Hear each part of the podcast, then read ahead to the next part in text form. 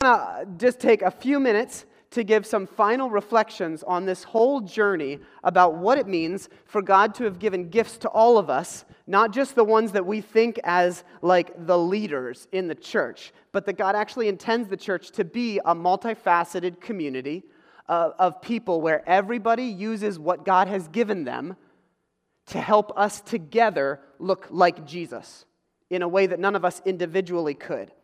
We are each called to follow and reflect Jesus. But the reality of the church is that together we are created to look like Jesus more than any of us on our own ever could. And that's because God has wired us in different ways, and there's beauty to that, even though it can lead to tension. And so a couple of weeks ago, I brought up this image of a trampoline instead of a tug of war right? Where when, when some of you are wired to say, the church needs to stand and work for justice in the world, and somebody else says, the church needs to call people to personal internal transformation and surrender to Jesus. And instead of saying either or, we learn how to say yes and. Okay? And so, so, so what happens is when people hold these tensions together. And the way Paul talks about it is that some are kind of like prophets, and some are evangelists, and some are apostles, and some are pastors, and some are teachers. And those words are super loaded. So we have been trying to demystify that and make them less religious sounding and feeling and say, hey, people that are apostolic are just people who say, you know what, we ought to start something. We ought to do something new. Like maybe God's leading us toward this. And the prophetic people are the ones saying, hey, are we hearing God's heart?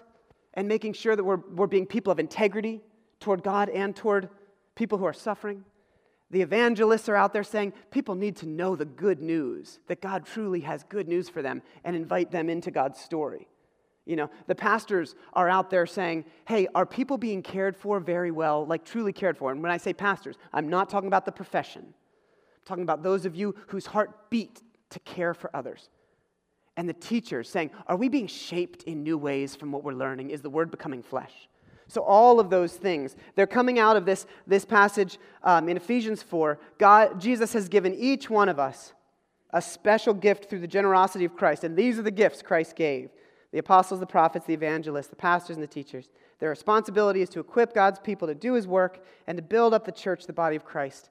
This will continue until we all come to such unity in faith and knowledge of God's Son that we will be mature in the Lord, measuring up to the full and complete standard of Christ. In other words, you'll start looking like Jesus when everybody's playing. All right? Um, but here's the thing, and one of you brilliant people talked to me about that this week. He said you really appreciated the trampoline imagery. But here's the thing about trampolines they can be super dangerous. They can be super dangerous, and you're right and we need to talk about this before we take the next step. um, none of this is without risk, right? And, and I would say having, having a big soul leader up front and the power dynamics that that bring in the church has plenty of risks too. But so does blasting and blowing this thing up and saying, hey, everybody, let's use our gifts in the world and with each other. That has risk too, right? Um, if you are reckless on a trampoline, you can injure yourself real bad and you can hurt other people too. And even if you're trying your best, sometimes you can move to like advanced maneuvers. and if you're not careful, serious injuries can still occur. You have to learn how to jump and you have to be really careful and aware of others all the time. I have tried to teach my children this when they're jumping on the trampolines that others of you have in your backyards. Be aware of other people that just because your foot moves through the air and it's air doesn't mean that somebody else's head isn't going to be right there, right? So, when we talk about using gifts to hear from God, using gifts to offer encouragement and teach, all these things can be done in, in a toxic, damaging, un way. It's possible, friends. Okay? And I've, I've seen it all, and many of you have too. And we need to be really honest about how broken the church has become because of people using gifts in a way that wields power instead of love and humility for influence. Okay? You can, you can teach people with rigidity, telling them there's no place for questioning and turning them into to fundamentalists who believe that the only thing that matters is being right. Just like the Pharisees. And Jesus had some pretty harsh words for the Pharisees who were quite convinced that all of the correct beliefs was the only thing to do while their lives didn't reflect the heart of the kingdom. You can um, hear God's voice or heart as a prophet and call people to, to action, but anger and judgment comes out of you as you do, and it actually makes people less desiring to move. And you can hear God's voice um, wrong. it's possible, guys. And you can do tons of damage if it's not humbly explored and discerned with other mature disciples.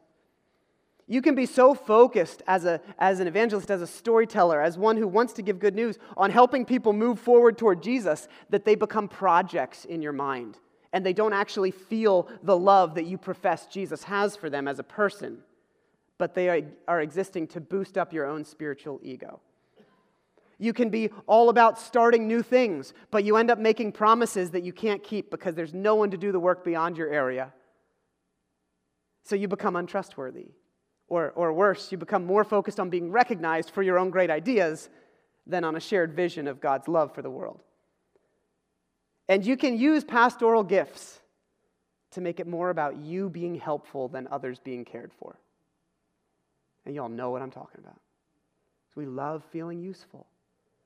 So sometimes our care, those of you who are wired for care for others, we can do it in such a way that makes sure that, that that person knows that we're loving them and, and self sacrificial. And, and, you know, like, I need to feel good. I need to hear your affirmation. Not that I've ever dealt with this struggle in my life.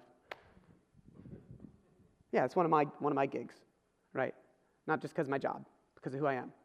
I want to know that people know I care, but sometimes that becomes more about me than about other people, and that's not maturity. So, you can lose sight of helping others know how beloved they are to make sure that you're feeling valuable.